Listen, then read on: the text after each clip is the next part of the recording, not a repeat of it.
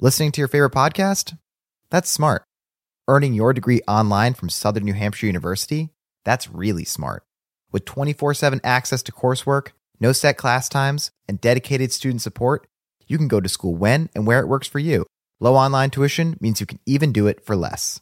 And dedicated student support means we'll be with you from day one to graduation and beyond.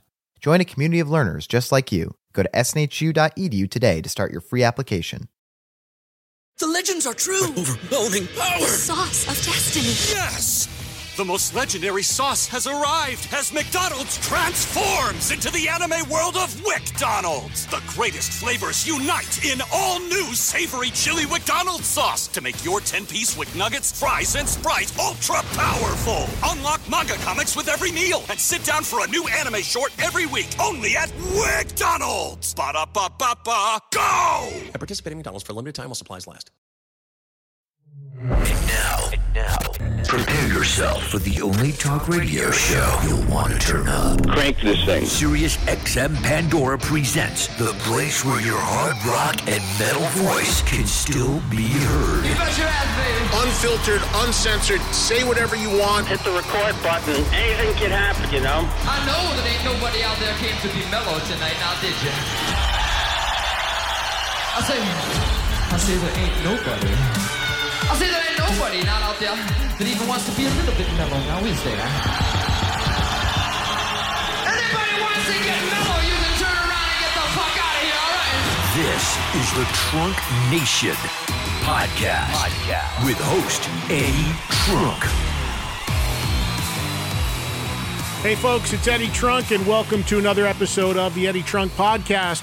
New every Thursday, wherever you get your podcasts, including now available on Stitcher, on Pandora, and for subscribers via SiriusXM. Free as always on Apple Podcasts, Spotify, all the places you get your podcasts. Thank you for subscribing. Thank you for listening and joining me each and every Thursday. As I always tell you, the interviews you hear on this podcast originated on my SiriusXM radio show. Please join me for Trunk Nation Monday through Friday, Talk and rock with you live on volume, SiriusXM channel 106, 2 to 4 p.m. Eastern, daily, nightly re airs, 10 to midnight Eastern. Full shows, anything you want, anytime you want, available to you on the SiriusXM app. This week on the podcast, a bit of a double dip, kind of a triple dip, actually. We're going to start with a call in from Ace Frehley and John 5. Now, this happened on the 27th of April, which, if you know your history, was the 70th birthday of Ace Frehley. On my radio show that day, I dedicated it to Ace and I called it 7 for 70. And I had fans call in and tell me their top seven Ace Frehley or Ace Frehley Kiss songs. It was a really fun show, got a tremendous amount of response, and it was a great way to celebrate Ace's 70th birthday, which we did do, of course, on that day. John Five, who is also a good friend and a huge Kiss fan, also called in his seven favorite Ace songs with Ace on the line, as you're about to hear. Now, this entire show was a lot of fun. And if you want to hear all the callers calling in their seven greatest Ace songs, obviously, if you have SiriusXM, like I said, go find the show on the app if you missed it and enjoy it all over again. Here on the podcast, I'm going to bring you just the segment where Ace and John were both on the phone and called in. Obviously, uh, you know, Ace shares some great and funny stuff about Kiss and shares some insights and some stories. So it's always good to hear from the one and only Ace Frehley, and this time hearing from him on what was his 70th birthday. And I think you'll enjoy that. Even though it's a couple weeks after the fact, it's still fun and always great to hear from Ace and super fan and good friend as well, John Five. So that is first. And then second on the podcast this week, Zakk Wylde. Zakk and Black Label Society are releasing a gargantuan box set that features all the Black Label Society albums to date in one huge box set. I think it's called None More Black. And if you're on the vinyl kick, many people know if you're a regular listener, I am not. I am still 100% a CD guy. But if you're on the vinyl kick and you're a BLS fan, getting this box set may be of great interest to you. Zakk, as usual, is uh, the consummate non salesman and just has fun with me on the conversation you'll hear second today. I mean, I've known Zakk forever, and he's always fun to talk to. And we get into a little stuff about Ozzy in here as well that I think you're going to enjoy also. But a lot about the box set and some usual zaniness and nonsense that goes on whenever Zakk and I have a chance to talk on the air. So, couple all time guitar legends. Ace Frehley first on his 70th birthday with John Five hanging out and second, Zakk Wylde talking about the new BLS box set and more. That's what I have for you this week on the Eddie Trunk podcast. Be sure to connect with me on social media at Eddie Trunk, Twitter, Instagram, fan page on Facebook. EddieTrunk.com is the official online home. Like I said, you already know about the radio show. And uh, let's get to it. Two guests, two interviews, two great guitar gods. We start with Ace with an assist from John Five. So three guitar gods on this podcast. Crazy. And then Zakk Wylde second on this week's show. Enjoy. Uh, this is too much fun today, celebrating the 70th birthday of my dear friend of 35 years, Ace Frehley.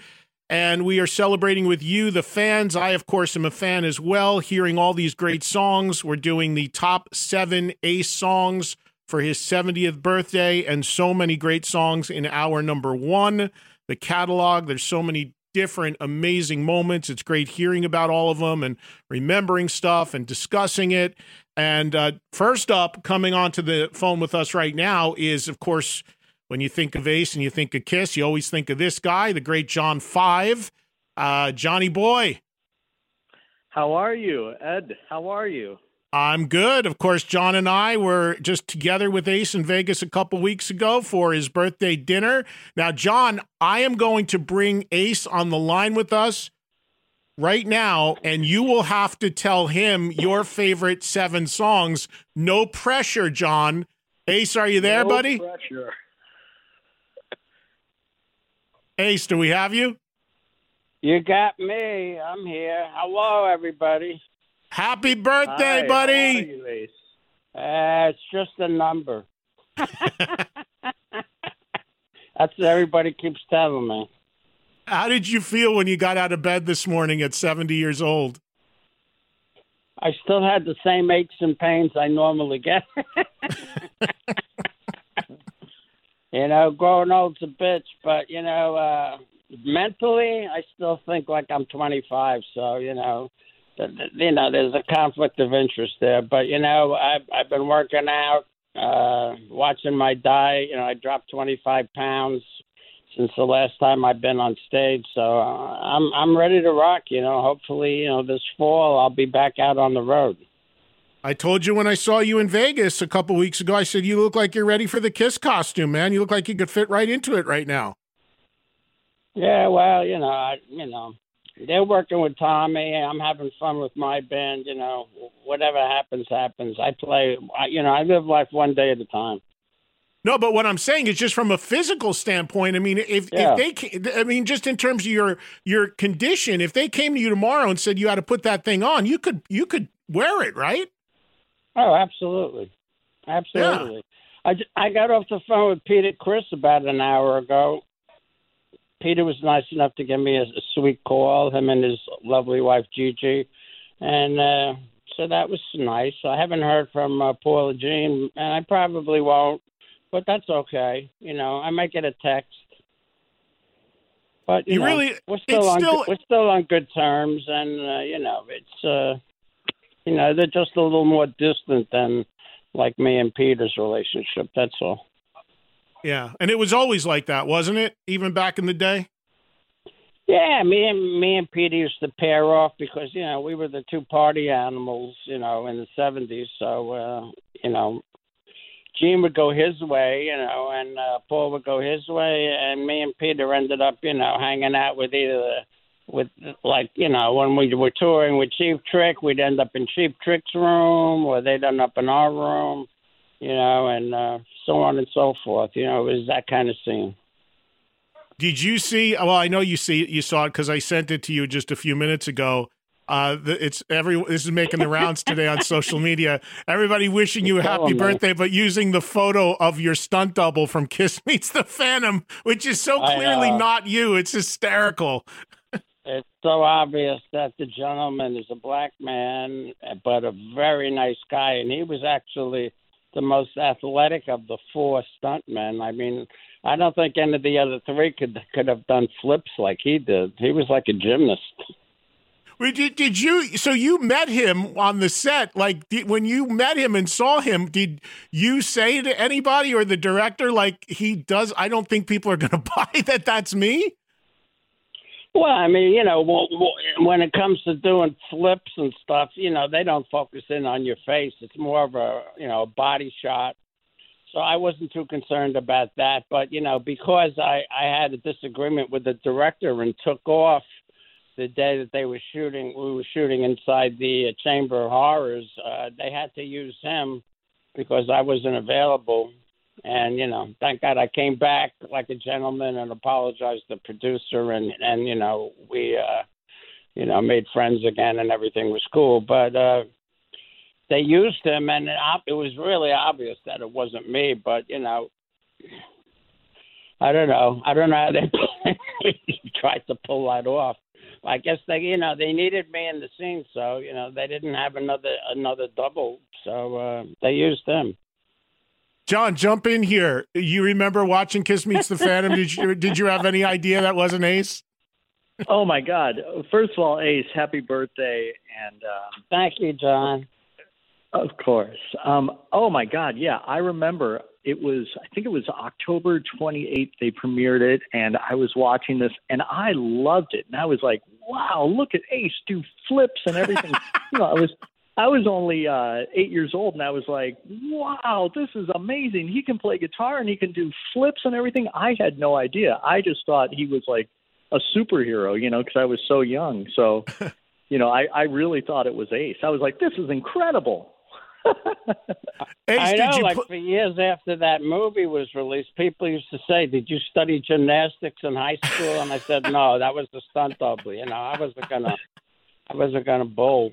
You know, you know, I always like to tell the truth. Honesty is the best policy. uh, Ace, did you get a chance to plug in that guitar? That uh, for people that don't know, we had a wonderful birthday dinner the, uh, with Ace a couple weeks ago in Vegas, and John, you gave Ace a beautiful Telecaster. Ace, did you get to plug that in yet? Oh, I plug. You know, I plugged it in. I have an old Fender Harvard. A good friend of mine, Matt Swanson, gave me, and uh, it's it's worth ten, fifteen thousand dollars easily. It's in one of those old Tweed amps from the fifties, and I plugged that into the Harvard, and it sounded amazing. Just Oh, well, amazing. happy I mean, the way that it rang out. And John, thank you so much for setting the action high because you know I like high action. I know you do. I know you do. And, you know, Yeah. thank you for all of the amazing music. And you just changed the world and influenced millions and millions of people. So thank you and happy birthday. My no- pleasure. you know, I think I forget sometimes how many how much I've influenced people, you know, around the planet. You know, it's something I don't think about very often. But then when people remind me, I go, "Yeah, I guess I did." You know. Well, I mean, look, man. I mean, I've been doing radio for 38 years, and I mean, every day I'm interviewing people, and every day your name will come up seemingly when we talk to guitar players. One of the reasons I picked up the guitar was Ace, or I heard this, or I saw Ace do this. So it's, yeah, it just keeps going and going and going, crossing over to all different genres. And today, when we're hearing all of this, uh, these songs that people are calling in from your catalog, it's amazing how big the catalog is right now, Ace. And I'm sure you know this when you try to do a set list for your own shows because we're having people calling in everything from stuff from your last couple records and then all the way things back to Parasite and She and Strange Ways. I mean, it's just a vast amount of material and you're still making music. I mean, you're, you're by far the most active member of the original Kiss in terms of recording and putting out records. So the catalog is incredible. How many and I- albums have I put out in the last uh, since 2009? Five or six? I can't even remember. Uh, I want to You know? say six. You want to Yeah, say think- six? Yeah, it's either five or six. What? A, you got a handle on that, John? I don't. Not right now. I'm sitting in my car, but I I think it might be Sitting in six. your car. Are you still on that B? Are you, you still have that BMW with the gold wing doors? That was awesome. Yep, I still got it. Uh, It's funny because Laura saw. Uh, we were watching a movie, a new movie with William Shatner, and uh, this chick takes him, William Shatner out on on a driving course because he had his license suspended in Palm Springs, and it was the same car you pulled up into my house, the front of my house with, and I go, "That's the car John has." That's right. Yeah, I still got it. It's cool. It's cool. But you know, I, I just want to say to the people that are listening, and for the people that have heard uh, the Beatles song that me and John worked on, "I'm Down." John got that solo in one take. He wasn't fooling around that day. He just walked in, plugged in, and did it. It Well, was it- painless. The reason I play guitar and the reason I got into gymnastics is you, Ace, and thank you very much. Gymnastics. you can do the backflips, John. From the from the from the Phantoms movie, you know. You're killing me. So, so Ace, your album. that picture. John sent me a picture of what the first time he met me when he was 15 years old. I didn't realize you were that young in that photo, John. I know. I was I was I was young. I mean, oh, Where was boy, that had- photo taken? We that was taken backstage at um I forget where it was. Somewhere in Detroit. And I snuck backstage. I was like, I lost, you know, like I'm lost or whatever. I just made up some story and I was That's like, the kind of I love you. I used to do. That's how I ended up roadieing for Jimi Hendrix. See, it works. yeah, it works. So Ace, Well, you know, Ace in, the, two 70s, Ace. the, in in the seventies, the the the, uh, the security wasn't as tight as it is today. Today, you need a special laminate. You need this. You need a sticker. You know, you gotta have. You know, i- it's crazy. Back back in the seventies, you could sneak backstage easily if you looked the part and you had a good rap. So Ace, you have you have uh, five five albums released in the 2000s. You've got Anomaly in 09, Space Invader 2014, Origins 1 in 16, Spaceman in 18, and then Origins 2 last year. So it's actually five. Okay. Well, I knew it was either five or six, but I'm working on the sixth right now in my home studio, and uh, I'm really excited about working in my new studio. No one has seen photos of it yet, but soon I'm going to release some photos of it because it looks like a spaceship, and you guys have seen it, obviously. Yeah. But, you know, Yeah. Incredible. I, I don't want to release it until I get some professional photo photographer to take pictures of it. All right, so Ace, let me ask you this because I don't want to keep you, and we got to, all these people want to call in their favorite songs from you today as we're celebrating your birthday the whole time here on my show. But when you look at, and we're going to hear John's uh, list of his favorite seven here in a second. But when you look at your own career and your own history, and you think back, do you feel there's a definitive song in your career, whether it was with Kiss or solo? Is there is there one or two or three songs for you that you think are are definitive for you? Well, I mean, when people talk about what are some of my favorite Kiss songs, I mean, you know, Deuce comes to mind immediately because that was the first song that Paul and Gene played for me when I auditioned for Kiss. And we weren't even called Kiss at the time. We didn't even have a name. But they, you know, they they played Kiss, I mean Deuce rather, and said when it comes to the solo section, just let go, you know. And I just played every riff I knew and did like a, a two minute solo, and uh, I think that cinched the deal right then and there. and then, of course, you know, Strange Ways is a, held a special place in my heart because that was a one take solo, and it's such a far out solo that uh, you know it's one of my favorite guitar solos. And Shock Me, of course, is a special song to me because it was my first lead vocal. I remember performing it at Madison Square Garden the very first time I sang it live. Yeah, yeah. It's just uh it's it's obviously for me it was my number 1 in terms of just uh, the iconic Ace songs of my personal 7. All right, John, run down your list of your 7 with Ace on the phone, and then if Ace wants, he can give you a, a little critique of your list. Okay, my number seven is Dark Light off the Elder. I got it when it came out, and the solo just blew my mind. I was just like in awe of uh, Darklight. Incredible. Um, I'm going to go number six. I'm going to go Strange Ways. Wait, wait, John, let me stop you there because I want to jump in because I want to get something from Ace on Darklight because it came up a few times. Ace, you've said many times that when it came to the Elder, obviously you were unhappy with the record and that one of the reasons why was you had recorded a bunch of lead guitar and extra guitars that didn't make it on the Elder, right? Well, you know, there's a lot of solos that didn't make it because I did a lot of different takes, and I have all of them. So you know, they may be released uh, down the road when I do a compilation record or you know a box set. But uh, you know, one thing I wanted to say about the solo in Darklight, I recorded that up in Canada, not in my studio in Connecticut, where a lot of people think most of the Elder was recorded.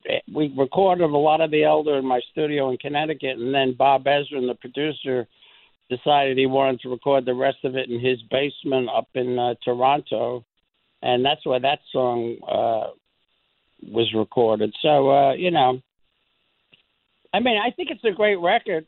I just think it was the wrong record for the time.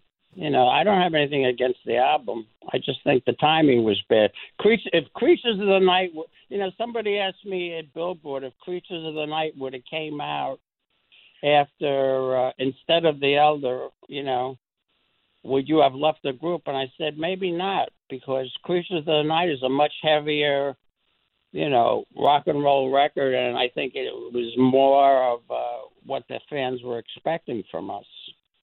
Yeah, the crazy So, but, thing you know, about you Dark can't turn back the clock. What what's Right. done is done. You know.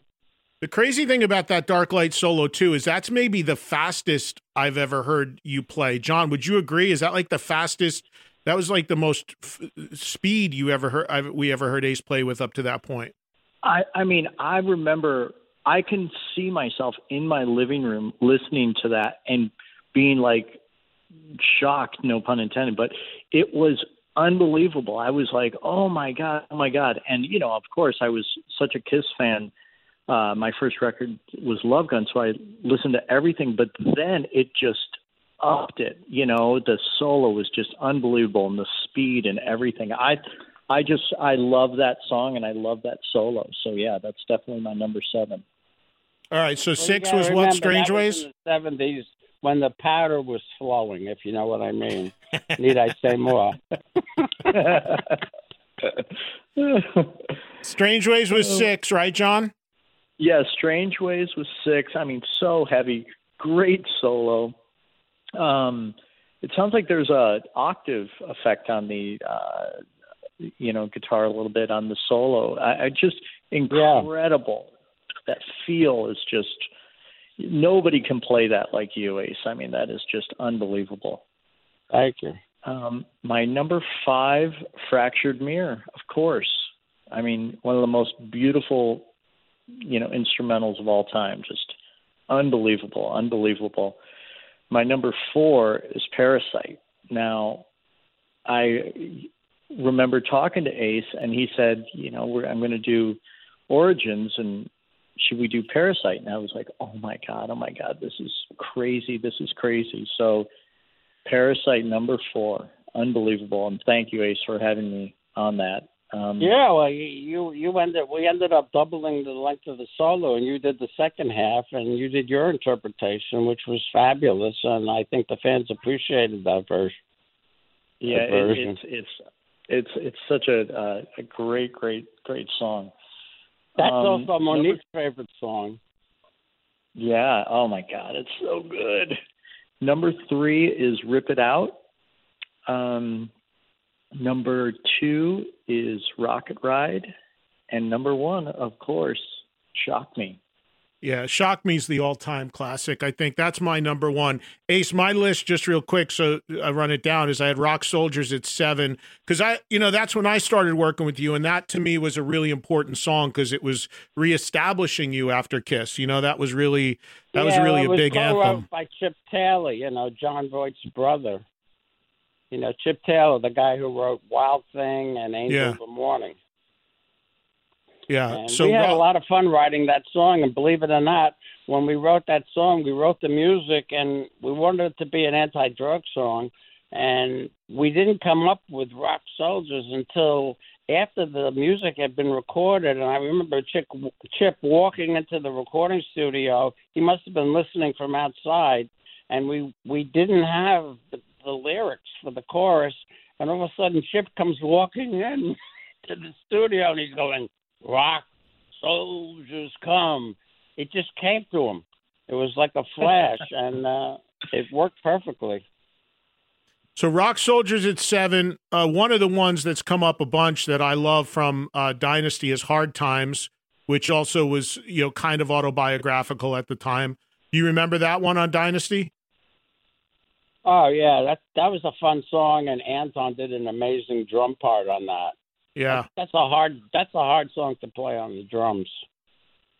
Uh, number five, Parasite. Number four, Strange Ways. Number three, Rip It Out. Number two, Rocket Ride. Number one, Shock Me. And real quick, Ace, there's another song from Dynasty that's come up a lot uh, from from some people before you guys were on, and that's "Save Your Love," which also has an incredible guitar solo. You you really, I mean, it, when you look at the Dynasty and, uh, and the Unmasked albums, even though they were a different direction and more on the pop side, those were records where, for the first time, you really had equal amount of songs to Paul and Gene. You really had a lot going on on those records. What was that record that uh, somebody told me there was one album, Kiss album, where I had more songs than Gene on? Dynasty. Unmasked. Dynasty. No, Dynasty. You have I three wrote- on Dynasty and he has two. songs, and Gene only had two, right? Yeah, Dynasty. Yeah. I guess he was too busy with Cher or Diana Ross.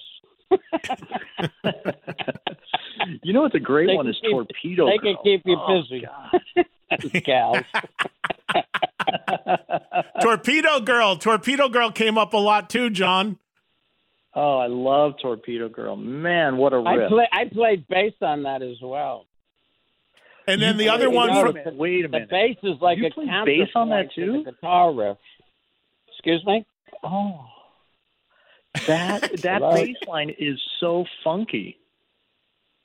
Yeah, well, I don't know. I, I I just I wanted to play a bass part that would be like a counterpoint to the guitar riff. I didn't want to do a simple thing. I wanted to do something kind of catchy but different, and somehow it it sits right.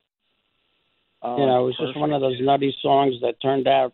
You know, I was Vini Poncia produced it, and he let me. He gave me free reign, and we had a lot of fun doing it. All right, Ace. Last thing, I got to ask you this. This is this is a this has come up. A couple people have done these impressions. The legend what- of you think of all the classic Ace moments outside of the music. One, of course, is the legendary Tom Snyder interview when Gene and Paul just looked at you with such disdain as you and Tom were crack and Peter cracking up. One of the great moments ever. What I always was wondering about that, we all saw everything that aired, but when the cameras stopped and that interview end, ended, what happened? Did Paul and Gene say anything to you? Did you and Tom Snyder, like I got this vision of you and Tom Snyder and Peter hanging out and opening champagne. What happened when the interview ended? Well, I mean, you know, uh, initially when I started kind of monopolizing the interview, Paul and Gene were a little put off. But if you notice towards the end, they kind of joined in because they realized it was futile to try to fight me because Tom had taken such an interest in talking to me instead of them. So, uh, you know, I mean, it, it was a lot of fun. After the show, you know, Tom knocked on my dressing room and came in and wanted to meet me without the makeup, and uh, we got along famously. You know, he was a great he was a great uh, television host. I'm, s- you know, it's a shame his show got canceled. I thought he was a really talented interviewer.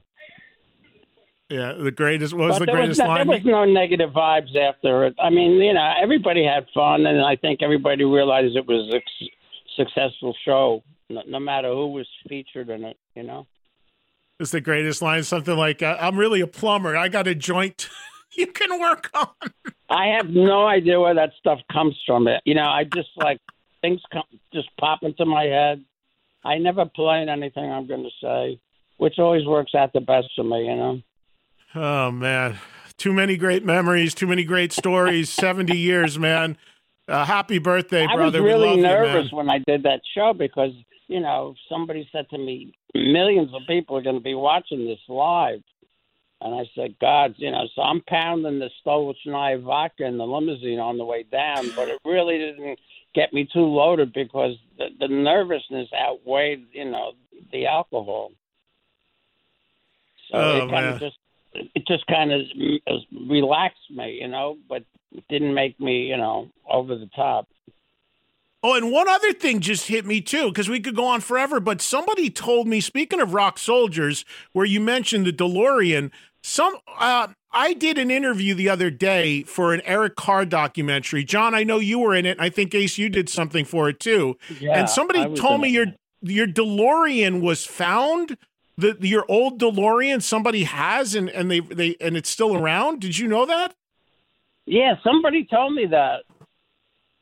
Somehow they matched up the serial numbers. You know, w- what I did with my DeLorean after, uh, you know, it was made out of stainless steel and it was really hard to fix. So I told the uh, the body shop, why don't you paint a Ferrari red?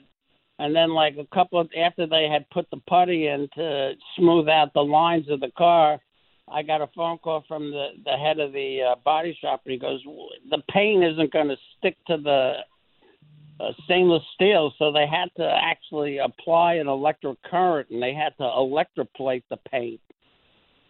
So I mean, my car is uh, the DeLorean. It's, it's the only Ferrari red in the world, as far as I know. But somebody found it. I sold it because I knew if I didn't sell it, you know, I'd end up having a couple of beers and driving when I shouldn't be because my license was suspended for five years, and if that was in my driveway, it was going to get me in trouble. So I got rid of it.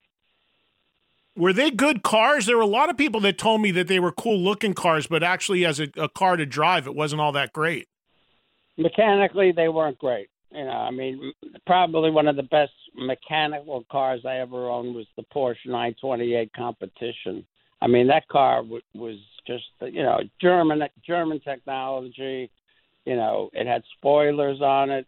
I mean, that was the car that I had an accident with uh, Anton, and and you know, Anton was driving, and we hit a an oak tree that was probably three feet in diameter, and but that car was built with a cage around it, and it saved our lives. If we would have been in a Corvette, we would have been killed. Jeez. Oh, amazing. You know. So what's the But, you what's know, the it- plan? It, wasn't meant to be. Ace, what's the plan tonight? What do you got planned for your 70th birthday? Just a nice dinner, hanging, uh, laying low. What, I'm what, just what going you out got? to dinner with Laura and the kids. You know, just just have a nice, relaxing evening. You know, you know, I'm going to have a barbecue in June once the weather gets warmer, and, and you know, and it'll be like a, a belated birthday party. And hopefully, I'm going to have some friends come up from Florida. I'm going to have my band come up from Nashville. You know, show off my new recording studio. So you know, it'll be a lot of fun. And I'm hoping, John, if you're not doing anything, you can fly out with your lovely wife. Absolutely, absolutely. I I wouldn't miss it for the world. John, you can crash at my house. I got a spare room. Okay. I was yeah, thinking and in Ed only lives studio. 45 minutes from me. Yeah, Ace and Yeah, I yeah. live near each other now. Yeah. Yeah, it's Great. Crazy. Yeah, yeah. So, and, and we had a great time in Vegas, Ace. Thanks. That was a, a great time Oh, a that couple was weeks so ago. Much fun. I was telling Laura, you know, it couldn't have gone any smoother, and the food was so good. Thank you, Ronnie Mancuso. Yes, You Bootlegger he- he Bistro. owns one of the best restaurants in in in, in Vegas. You know, the Bootlegger. yeah.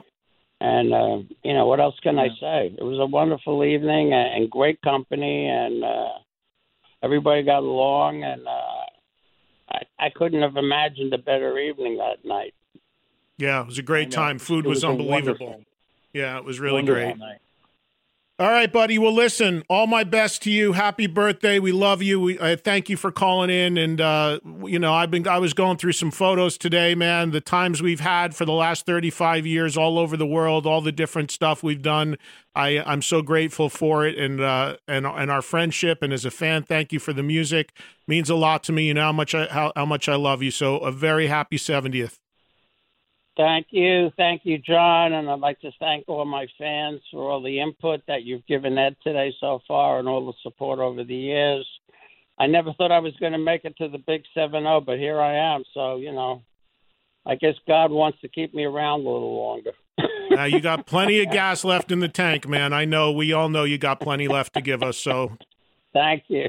all right, man. Johnny Happy boy, birthday, thank you. buddy. All right, John, thanks for calling in. Thank you, Love Ed. Thanks for having me, and uh, God bless. All right, we'll see you soon. We'll talk talk to you both of you guys soon. I'm sure. All right. Okay, bye bye. See All you. righty, there they go. bye-bye. John Five and the Thank birthday boy Ace Frehley. What? What? I mean, come on, that's as good as it gets right there.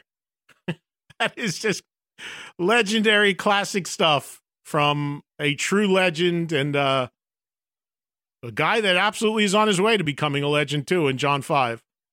Thanks to Ace Frehley. Thanks also to John Five. Long, great friendship with both of those guys, especially Ace, who I go back with well over 35 years at this point, and John, also one of my best buds, and great to have them both on together. And John and I, both Ace fans as well as friends of Ace, and it was great to have all of us on the line together on what you just heard, which was on his 70th birthday. If you'd like to hear that complete show, by the way, like I said, it was a full two hour show of people calling in with their top seven Ace songs. Grab it on the Sirius XM app if you are a subscriber. And I certainly hope you become one if you're not already. So you're getting a little taste here on the podcast of what I do on a regular basis. And it's time now to talk with Zakk Wylde. Zakk has a new Black Label Society vinyl box set coming out. Here he is to tell us about that and more. Enjoy. Been a little while since I've spoken to this guy on the air. We've had some fun chatting off the air via text, but uh, now we welcome him on the show. And it is the one and only Zakk Wylde. Father Ed, what's going on over there? What's shaking? How are you, man? You holding up all right? Yeah, I'm doing great, buddy. Just uh, working on a new uh, black label flavor country donuts as we speak. So uh, working on that. I guess you know we got the the uh, the none more black box set that the world hasn't been waiting for, but uh, you know that's we got that out now. So uh, yeah, it's just um, no, we're just, and we're getting ready. I guess uh, there's gonna be dates, and I guess we're doing Buffalo Chip. I guess we're gonna be doing Sturgis. I guess in uh, in August, and then uh, I think October, all throughout October and November in the states, and then um, you know Black Label Christmas New Year's Eve run from the 26th to I think a New Year's Eve show with the Arizona chapter. So it, I we'll see if it happens. I mean, you know, hopefully everybody's doing shows by then. You know, It feels which- like it. I mean, great. There's stuff happening And I guess they I mean, just announced Download Festival over in Europe for next year. Yeah, I guess so. So I mean, Yeah. I mean, I, I don't know what it's going to be like. I mean, is everyone going to be walking around with masks on, or is, is there going to be 120,000 people walking around just like usual? You know, with the having a beer and just chilling out and having a good time. So I guess we'll see where we're at next year, but stuff is happening now. So I mean, there's there's there's shows getting announced, things are coming back online. So we're going to talk about this box set, but before we do, you mentioned the new record. You have all the guys at your studio. You how far into it are you? uh, we're mixing it right now. So yeah, so uh, the Goose is out here, so we're at the Vatican. We're mixing it right now. So uh, we're just actually wrapping it up. Goose is going home today. When do you want to get it out? This year, or will it come out next year? Yeah, I think uh, probably in November or something like that. I think that's what we're, we're planning on. You know, and then All we'll, right. then we'll start you know tour for another 15 years on it, and it'll be a lot of good times. Well, we'll do more on the new BLS record when it comes out. But as you just heard, there's one in the can, and we'll be getting it soon, and uh, and and very much looking forward to that. So, did you ever think? Did you ever envision that in the year 2021 you would be doing promotion for a 12 album vinyl box set? Like, you know, it's amazing what's gone on with this vinyl stuff. Talk a little bit about what's in this box set and. uh you know the, the the extra bells and whistles because the infomercial is hysterical. I tweeted it out today. I loved it. Uh, somebody was just like, "Oh, do you have like somebody write these things for you?" I go, "No, we're a bunch of idiots. We just come up with them ourselves." So you know, but uh, no, the I mean, all I think it was a you know looking at the box set, it's just like, wow, that went by pretty fast. You know what I mean? I'm just saying, I can only imagine what Oz must think you know, when from the beginning of Sabbath, when them getting in a van, getting their first, you know, making their first album to now. You know what I mean? So, because I, I, remember, you know, my dad uh, when he when he turned eighty, uh, you know, and him being a World War II vet, D-Day, Omaha Beach, the whole nine yards. He, he, I remember him going, "Well, you can only turn forty twice." You know, like it, that was the running joke. But he was just saying when he turned when he turned eighty. Uh, you know, Pops passed away when he was like 89, but I, I remember when he was 80, he was just like, man, where, like, he, he's like, I don't feel like I'm 80 years old. You know what I'm saying? Like, he was just like, man, where did time go? And, you know, and then him talking about World War II and everything like that, and Normandy, just saying like that doesn't seem like that long ago. You know, I'm sure for Oz, you know, when 1972 with Black Sabbath doesn't, you know, it seems a while ago, but like I'm sure he's probably like, yeah, I remember everything like it was yesterday. So even when I first started with Oz, you know what I mean? So just like when I was 19, 20 years old, now I'm, you know, now I'm 423 years old and dog years with my liver. But I mean, you know, so now that I'm 54, you know, it just is, uh, yeah, I mean, that's what I'm saying. Just looking at the box set, like going, looking at all the records, going, wow, that, that went by pretty fast. Are you on the, are you personally on the vinyl kick? Do you still listen to vinyl or did you get rid of it all when CDs came in like a lot of people? No, I mean, yeah, I, probably when CDs came out, I still have all like all my old records. I have Diary of a Madman and Blizzard, and you know, like my Zeppelin records and Sabbath records and Elton John. I, I still have like a batch of my original vinyl when I was a kid.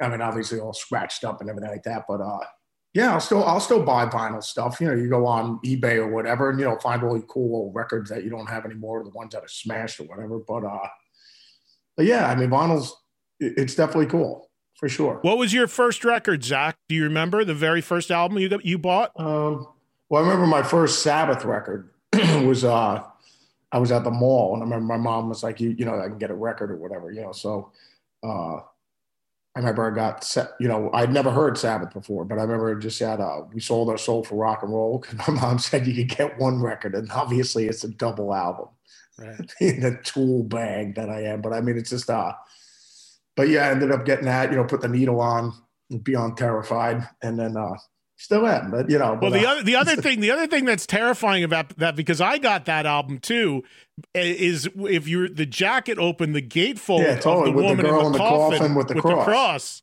That didn't go over too well when mom saw that open up on the kitchen table. oh man, but uh, but it was a great way to get into Sabbath because it was a great it was a, a, compilation record, so it was a great way to get a cross section of all the stuff at that point. Yeah, totally, I agree. But uh, yeah, probably that that was it, and then obviously, oh, you know, like most people, I mean, your your first record into you know, like Elton John's greatest hits, and then you start getting all the rest of it. But I remember, uh, but you know, like back then, you would buy records, you would see a cool album cover, and you'd buy it you know what I remember? I remember buying uh, Jefferson Starship, uh, Red Octopus, just because the album cover looked so cool. I just figured it was going to be like a metal album or something. You know what I mean? just I was like, wow, this isn't metal. you know, it was, but it was just. Uh, but yeah, I remember even when we talked with all our friends. I mean, you would buy albums based if you saw if it had a cool album cover, Completely. you would buy the record completely. You know? And you you can totally relate to this being a Jersey guy like me. So you know how many records I got at the boardwalk in Seaside Heights on the oh, stands with yeah, the wheel. And you couldn't listen to them when you want them. You just had to pick it based off of the cover. Yeah, so totally. that's how I got heaven to he- heaven and hell that way, highway oh, to wow. hell ACDC. Because I just like I, I want it for a quarter. I'll take that one. And yeah, there were times that I also thought I was getting a metal record based on the cover and got it home and found out it wasn't. But most times it, it turned me on to some great music just working off the cover. Yeah, without a doubt. Totally. Yeah. So do you do you when you look at the BLS catalog and all of I mean, that's what B- Black Label does. We make we try to make it so you buy it because of the album cover, and then we go under the philosophy of like fitness equipment. You buy it, and then you never use it, or you'll be thoroughly disappointed and then you're just too lazy to send it back and just go through the whole nine yards. So it just sits there and you start hanging clothes on it. But I mean, so we go with that philosophy. You know, they'll buy it because they think the album cover looks cool. They're thoroughly disgusted. They're like, this is horrendous. And then they just go, maybe I'll just mail it back. It's like, yeah, I'll get around to that. And they never do. So, you know. Well, if you look at the if you look at the uh, infomercial Zakk did for the box set, you will see in the infomercial he does show you other uses for it. Should you not want to actually listen to it, so there's plenty of, Of things that you you illustrate to the the audience what you can Yeah, do use with it as a cutting board to make your favorite sandwich. Use it as a as a vase for your favorite, you know, to you know to put in your favorite flowers and stuff like that. You know, cutting board. You know, use it as a to help you make an, an amazing hors d'oeuvre tray to delight your friends. you jump out of your house. Use it to protect your fall. Probably won't help, but you know, you can tell your friends you tried it. so, so so in addition to Run the down the street with it for no apparent reason at all. In addition to the few 12 BLS records that are in it, remastered vinyl, you also have uh you also have some stuff in it like there like talk about the other stuff. There's a, a patch in it, there's a bottle opener, there's an extra album in there, right? Song remains yeah, well, the they, same. you also have the Odin's Demolition Squad patch. Yeah, you put that on, and, and it just shows that you know it'll help you demolish all of life's menial tasks. And that's what I said, and that's it's also in the commercial. It explains everything. You know, when you want to do the dishes, fold some laundry, vacuum the house, you know, make your bed, it, it'll be there for you. But uh, no, and then obviously the bottle opener. Like you know, I mean, still to this day, I do. You know, I hypnotize Barb with that bottle opener, just you know, perform mind blowing magic tricks for her. And you know, Probably the like, one wow, thing you really actually would use the guy. most. It'd be the one thing you sees up using the massive- most. The massive bottle opener. She just says, "I really want to be with this fella. I'm such a lucky girl." Uh, you can order this box set at nut at nut. The box set is called None More Black, and you can get it at nonemoreblackboxset.com. That's where all the information on how to order this. And I'm telling you, if you're on the vinyl kick and you love vinyl, this thing looks unbelievable. When you go through these 12 records, Zakk, and you see these 12 records laid out, do you have a favorite? When you look at the BLS career so far, can you give me one or two that jump out at you as, as significant, or maybe ones you think hold up the best? It would it would have to be the one that sold the most because this way I could buy Barb, you know, more flowers and more chocolates and stuff like that. And she was I was going to leave you last week, but now that you got me some more candy, I guess I'll stick around. So I think you know, based that's what I go on, not whether I like the record or I think there was good songs on it or anything like that. It's just whatever sold the most. So this way I can, you know, I can get her maybe you know a new pair of shoes or something. You know, That- that's what I base everything off of. Which one did sell the most in the catalog? Um, I have no idea. I think I think each one of them sold about maybe three copies. So I think you know it's just I'll have to look into that. I mean, and most of the records I just gave away to friends, you know, and relatives. and since I don't have that many friends, I guess it didn't sell that many. So, uh, but anyways, you know, so Barb, I just told her, I said, "Hey, look at this! I got this none more black box set. What do you think about that?" She goes, "And why am I with you?" I still don't know. So that's why I just keep feeding her, you know, hallucinogenics until she hopefully doesn't come around. Let, let me ask you this. I was a fan of the Pride and Glory record that you did, which was a precursor to BLS. Why did you make the decision all those years ago to transition from Pride and Glory and change it up and even start Black Label Society instead of just continuing that band? Even if that band would have changed and evolved, why did you decide to make a change at that point? Uh, well, I think we, we did the PNG thing. We had a blast making that record with uh with JMO and Brian, we uh we had a blast making that, and then we when we toured on that, and then JMO left, and then that's when uh, JD just came came back in and did some of the PNG gigs and everything like that when we went over to Japan and everything. Then um then we just basically ran out of beer funds. So then I ended up making then we went and did Ozzmosis. That was like in 95 with the boss and there was a there was a pub right next door when we were in New York City. There was a pub right next door to it named Brews, and they had like Stones in it, Neil Young, Bob Seger. I mean, just all classic rock, all this great stuff. So I used to go in there after we get done tracking. I'd be in there till like six, eight in the morning. They'd stay open, you know. So and we just listen to the tunes, and I'd go back and just jam on my acoustic, and I had like all these mellow songs I was just writing. So then uh, that's when I did the Book of Shadows thing. And then after, you know, we toured behind that, did it, you know, did, did a run with the Book of Shadows thing, but I was still writing heavy, you know, I was just jamming through my rig one day, just doing, writing riffs. And I was just like, I still love doing the heavy stuff. I'm not ready to be, you know, a singer songwriter, James Taylor, and just sit, you know, as much as I love doing it, you know, and I love Neil Young when he's sitting with an acoustic and just doing his mellow stuff. I love that. But it's just I was just like, I still want to play some heavy stuff, you know, you know, riff riff orientated music. So that's basically when Black Label was born. And you know, like I said, I was playing with the GNR guys at that point, you know, because we were doing Ozzmosis. And Axl called me up, was like, Zakk, do you want to jam or what? I said, Yeah, it'd be a blast, man. So uh got together with the fellas and I was writing riffs there. And then like it was just nothing, nothing was happening, you know. And then Oz was like, Zakk, I don't know whether you're doing the guns thing or you're gonna be here, but I I, I gotta I have to get another guitar player because I can't just be sitting around here. So I was just like, so Oz, that's when uh, Joe came in the band. And I was just sitting around. I wasn't doing guns or the boss. And I was just like, well, I guess I'll just I'll just write these things, you know, and I'll just sing it myself. I just and that's basically when Black Label was born. So right there, and then yeah, and that and the rest is history. Now we're done. You know, I don't know if a lot of people realize, and it's even in, I, I, noticed it's in the press release for the box set that the Guns N' Roses thing. How far did that go with you? How long did you rehearse with them? How close did you get to actually joining the band? No, we were just we were jamming down. It was just it was everybody was there. It was um it was Slash, Axl, Duff, Matt, um, who's playing? Uh, Dizzy was there, and uh, yeah, we were all jamming down in the in a rehearsal room and and jamming riffs. So and then went over to Duff's uh, house and then demoed some stuff over there, some riffs and everything like that. But nothing, nothing ever came about. You know, so I was just sitting around. I was just like, guys, I I, I gotta play. I, I I can't just be sitting around. You know what I mean? So, uh, like you said, that was way before Chinese Democracy ever came out. So I mean, it was like around '95 when we were jamming. So, but yeah, I'm still buddies with all the guys and everything like that. So it's just, uh, I was just like, I gotta, I gotta do something here, you know. So that, and that's when basically when Black Label was born. Uh, you mentioned Ozzy. Uh, what do you? I said Barb's uh, going to leave me if I don't buy her any chocolates or any flowers. She's going to leave. So I said, guys, I got to start a band. I have to go.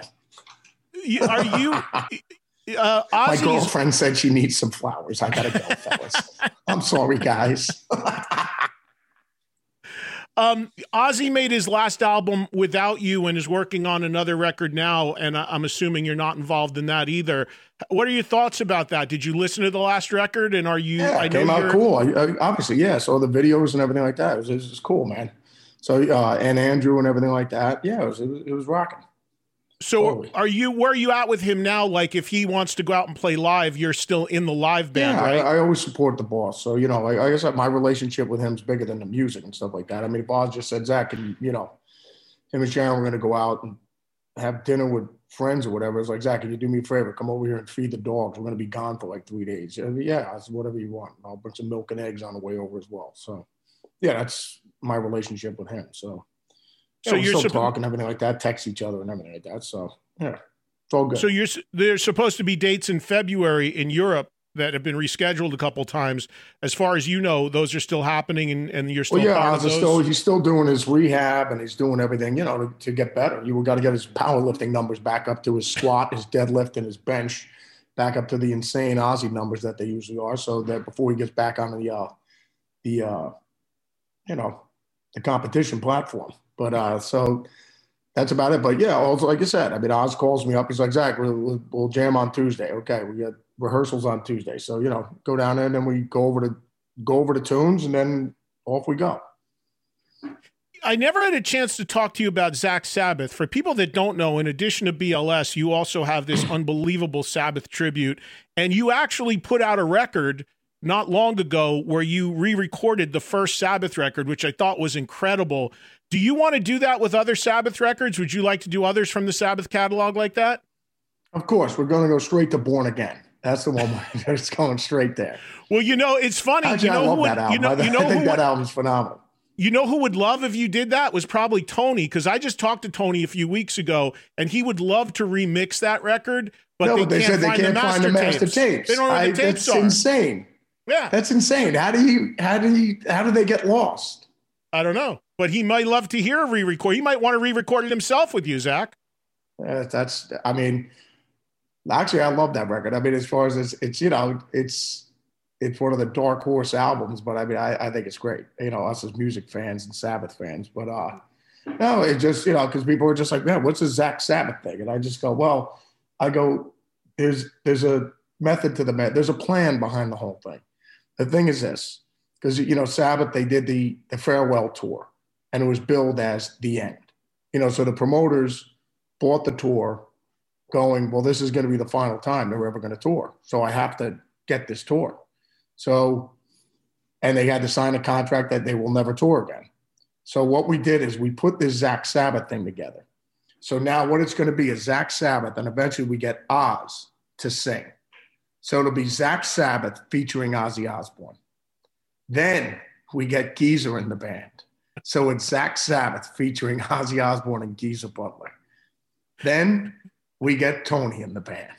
Then we, it's Zakk Sabbath featuring Ozzy, Tony, and Geezer. Then we pull Bill into the mix. And then it's Zakk Sabbath featuring the original Black Sabbath. And then then they can tour again. You see what Mine I'm saying? is Zakk Wylde's. Mine is yeah, Zakk it's a, Wylde's. it's a it's a it's an extra it's an extra retirement fund security blanket. Let's say in case the fellas get a crazy gambling habit or whatever and they end up broke, they just and then we put together the Zakk Sabbath featuring Black Sabbath tour. They go out a- tour again. It's a building. It's a pyramid scheme. Yeah, they can't get sued. You see what I'm saying? Because the promoters are, well, we got the last tour. They're like, no, this isn't Black. Sabbath. It's like Prince. He changed his name. He's a symbol. You can't sue him. Zakk Sabbath is a pyramid scheme. It's a Ponzi scheme, folks. Yes, totally. If you did another album though, where you recorded, which one would you want to do? Seriously, Born Again, or would you do something different? Hey, you got to do the second one. You gotta do so. You do Paranoid. Yeah, totally. All right. But, uh, and listen, I couldn't let you go without you asking you do it in about this. succession, You know? I got to Totally. ask you about this. Today, as you may or may not know, is the 40th anniversary of the release of Fair Warning from Van Halen. Where where does where does Fair Warning rank for you as a Van Halen record? I hear from a lot of musicians and guitar players that say it's their favorite one. Where where are you at with it? Yeah, because they say, well, because it's dark and whatever like that. But I mean, uh, no, I mean, I love hear about it later. I remember the first time I heard that with, uh, because that came out in what, 81? Yeah, it's 40 So, years uh, today. Yeah, so I, I probably just started playing, and I remember, you know, hearing that the flanger that was on there, and I was just like, "Wow, what is that?" You know, and I remember my guitar teacher explained because he had a flanger, and I was just, I thought it was the coolest thing ever. So, but the intro on that, and then obviously, you know, with Mean Streets and everything, you're just like, what, what is this? I mean, is is that even a guitar? I mean, you know, just like, you know, with King Edward, it was just every every record was on almost like a box of Cracker Jacks. Every guitar player was waiting to see what new thing he was going to invent and what what he had in store for the next album. And he, and he basically did that every every record. There was just some new, you know, game changing thing that he stuck on the record. But uh, yeah, I think I think uh, Fair Warning's great. I, you know, I, I it's awesome. I mean, all the songs on that record. I mean, you know, it always comes down to the songs. They, they every one of those records has great songs. I, I could never understand. You know, amazing guitar. That's the cherry on the top of the cake. But you got to have a cake. Right. You know? Right. See, I could never understand, and, and I love the record. And as I've said many times, I, I, the first four Van Halen records untouchable. Uh, that to me, they're as good as the first four Zeppelin records. I mean, they're untouchable. But for some reason, all the guitar players and all the musicians I talk to always point to Fair Warning as the record, and I can't pinpoint why. They talk about the sound, the brown sound, all of that. So, so for you as a guitar player, is it your number one Van Halen record or no? Well, I know a bunch of other guys. Well, they would always go with the first record. You know what I mean? me too. Because every everything's on that. Yeah, I mean, like you know, like how uh, John Paul Jones. They asked him what his favorite Zeppelin record was. He he said, even though he, he thought the production sounded dated compared to later ones, he he thought the first one just in in just in regards of everything that they're about is on that record. You know what I mean? And with Van Halen, everything is that they're about is on that first record you know, down to Ice Cream Man. You got the, the acoustic guitar, you got the, the goofy stuff. Then you got, you really got me. You got Ed doing Eruption. You got, I mean, everything is on that record. You know, the the, the performances, the background vocal, the songs, the you know. So I, I get that, but I mean, I like Van Halen too. I think that's a great one. You know what I mean? So uh, then you got what women and children. you know, Women and so children, it's I love- I mean, Women and know, Children a to lot of me is the people- I mean, the. Diver Down record. I mean, that, that thing's great too. I mean, think about it. Little guitars. I mean, there's tons of great things on that record. Cathedral. I mean, all the stuff that Ed does on that one. But I mean, there's Full Bug. I mean, there's a lot of great songs on that record. When was You the know, first so- time you saw Van Halen live, Zakk? I never. The first time I saw him live was with Gary. In Really? in uh, at the Budokan in Japan, getting hammered with uh, King Edward the night before, and I had to do press all day, and then the next day I wouldn't we went and saw him. So Oh, mean, it was wow. hilarious.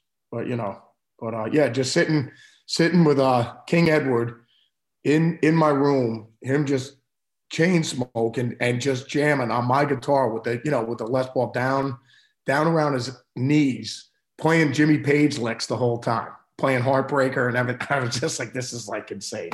I had God sitting in my room playing Jimmy Page licks. You know what I mean? So yeah, it was it was pretty mind blowing. Playing Heartbreaker the whole nine yards. Wow, amazing. All right, well, none more black. The uh, the really uh, it's incredibly expansive box set from Black Label Society. Every BLS album to date, remastered, bonus stuff, bonus discs. There's twenty Remastered, discs reupholstered, total. recarpeted, remarried. I love that in the in the infomercial. Re everything. you can use it as a weapon. You can use it as a cutting board. I tweeted the link to the. I crime with this thing, bro. I'm telling you, man. Check check if you didn't see this just check my twitter. I put the link out about an hour ago. It's hysterical the video that Zakk did to promote or unpromote the record. It's really what it is. I think by the time of the end of the infomercial, people are like, I don't even know what I'm trying, I'm supposed to buy here. But anyways, and then there's a, and there's watch.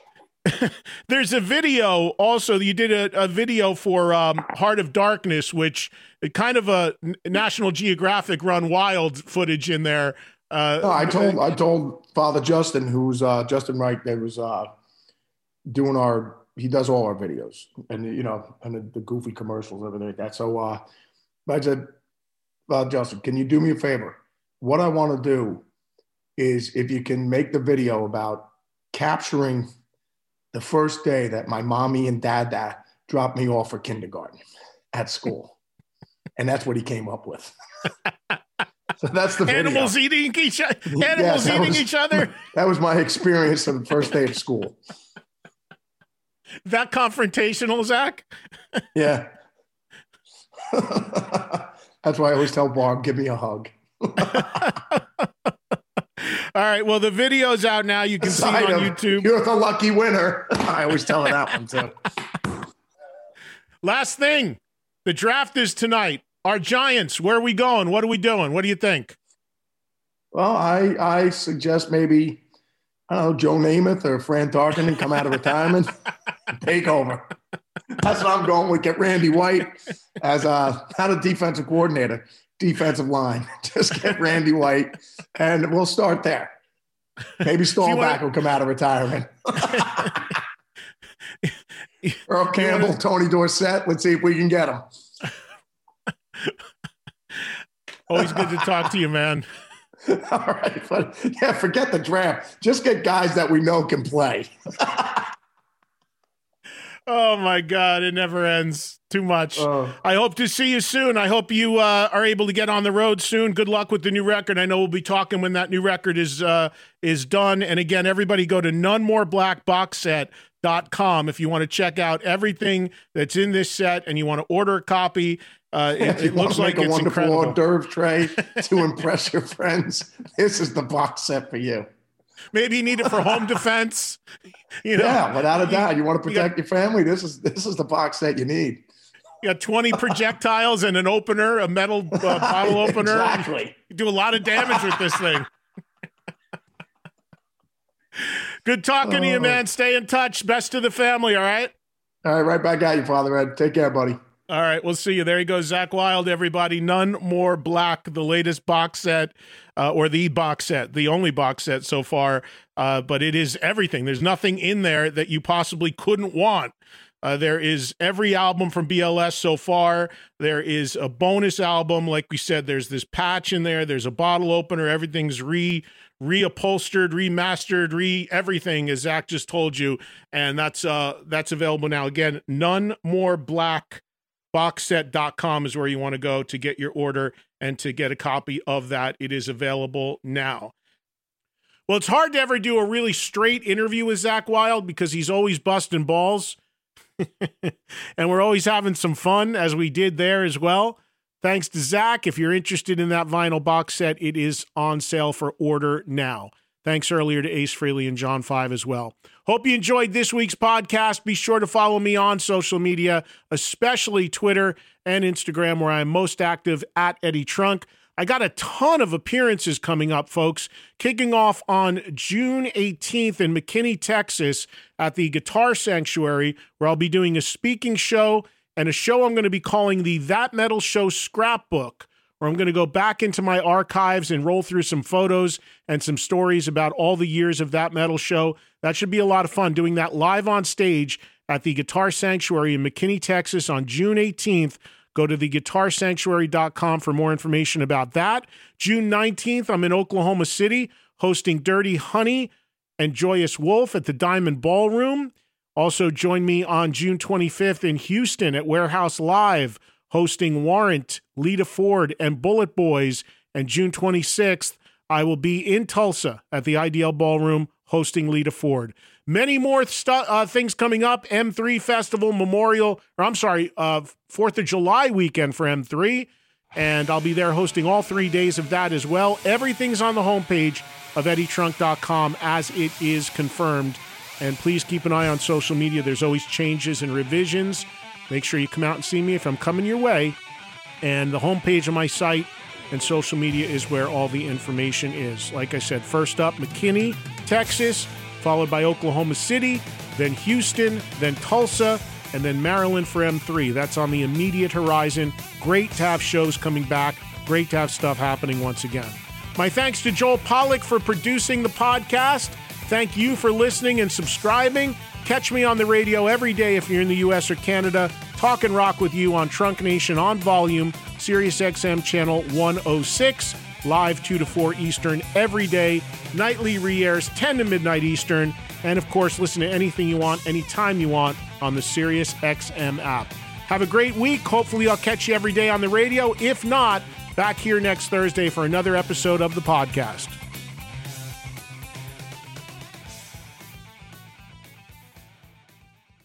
Listening to your favorite podcast?